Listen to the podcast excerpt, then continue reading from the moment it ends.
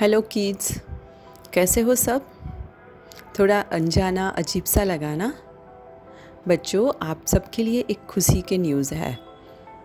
आप सबने मेरी कहानियाँ इतनी पसंद की, काफ़ी लोगों ने कमेंट्स दिए, काफ़ी लोगों ने मुझे फ़ोन करके भी बताया कि आपकी कहानी दीदी हमें बहुत अच्छी लगती है। तो मुझे ये जानकर बहुत खुशी होती है। तो इसी खुशी से आज मैं आप लोग के सामने एक नई चीज़ लेकर आई हूँ। वही स्टोरीज़ अब हिंदी में भी आप सुन सकोगे। सो so, जैसे गुजराती कई लोगों की मदर टंग नहीं है तो ये सब कहानियाँ मैं आपको हिंदी में भी बताऊँगी। अभी सब कहानियों का ट्रांसलेशन तो पॉसिबल नहीं है बट मैं थोड़ी नई कहानियाँ लेकर आई हूँ जो हिंदी में होगी कुछ गुजराती में है और कुछ इंग्लिश में भी है। अगर आपको कोई पर्टिकुलर स्टोरी इंग्लिश या हिंदी या गुजराती में चाहिए तो वो भी आप मुझे मेरे फेसबुक पेज पे जाके कमेंट्स या तो फिर रिव्यू में बता सकते हैं। तो आज के ये नए एपिसोड में हम लोग सुनने वाले हैं अकबर और बिरबल की कहानियाँ। आप लोगों ने सुना तो होगा ही कि हमारे एक बादशाह थे, बादशाह अकबर। तो उसके ज़माने में उसका एक सेनापति भी था। उसका नाम था बिरबल, जो सबसे चतुर, सबसे बुद्धिशाली था। तो उन दोनों के किस्से बहुत ही प्रख्यात थे। तो आज हम उसी दोनों के बारे में कुछ नई कहानियाँ लेकर आए हैं, जो शायद आप लोग ने सुनी भी होगी या तो कहीं पे पढ़ी भी होगी। तो आज से हम शुरू कर रहे हैं। ये पहला एपिसोड है और आई होप कि आप सबको ये एपिसोड्स बहुत पसंद आएँगे। ठीक है? तो पहली ही कहानी का नाम है, कितने कौवे हैं?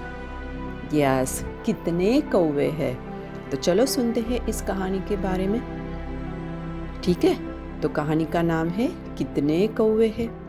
एक बार अकबर ने बिरबल से पूछा कि, बिरबल, तुम बताओ ना, दिल्ली में कौवे कितने होंगे बिरबल ने कहा अपना यूँ तो पता नहीं है, बट करीबन पंचासी हज़ार पाँच सौ छिहत्तर कौवे हो गए। अकबर ने बोला, क्यों? इतने, तुम्हें कैसे पता है कि इतने कौवे हैं? तो बिरबल ने बोला तो फिर आप कंफर्म कर लो, एक बार खुद ही गिन के देख लो। कौवे तो सब जगह पे कौवे ही होते हैं, सब एक जैसे ही होते हैं तो उसको मैं कैसे गिनूं? अकबर ने बोला। तो बिरबल ने बोला कि अगर आपको मेरी बात पे विश्वास नहीं है तो आप खुद गिन लो।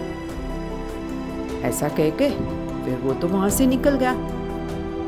बट अकबर ने वापस उससे पूछा कि अगर उससे ज़्यादा हुए तो? तो बिरबल ने बोला, अरे जहाँ अपना, क्या मेहमान सिर्फ़ हमारे घर ही आते हैं? कौवों के घर नहीं आते हैं? और बादशाह अकबर हंसने लगे। तो यही है बिरबल की चतुराई और तुरंत आंसर देने की कला। तो बच्चों, हमें भी यही सीखना चाहिए।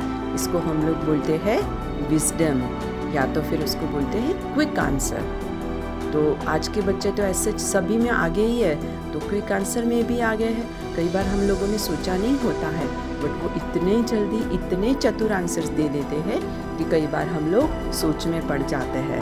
तो ऐसे ही बिरबल और अकबर की कहानियाँ हैं। तो कैसी लगी आपको मेरी पहली कहानी? थोड़ी छोटी है बट वाइस विजडम वाली कहानी है। ठीक है तो मिलते हैं अगली बार फिर नए एपिसोड में। तब तक आप सब लोग सो जाइए। मम्मी पापा को परेशान मत कीजिए और अच्छे से अपना और सबका ख्याल रखिए।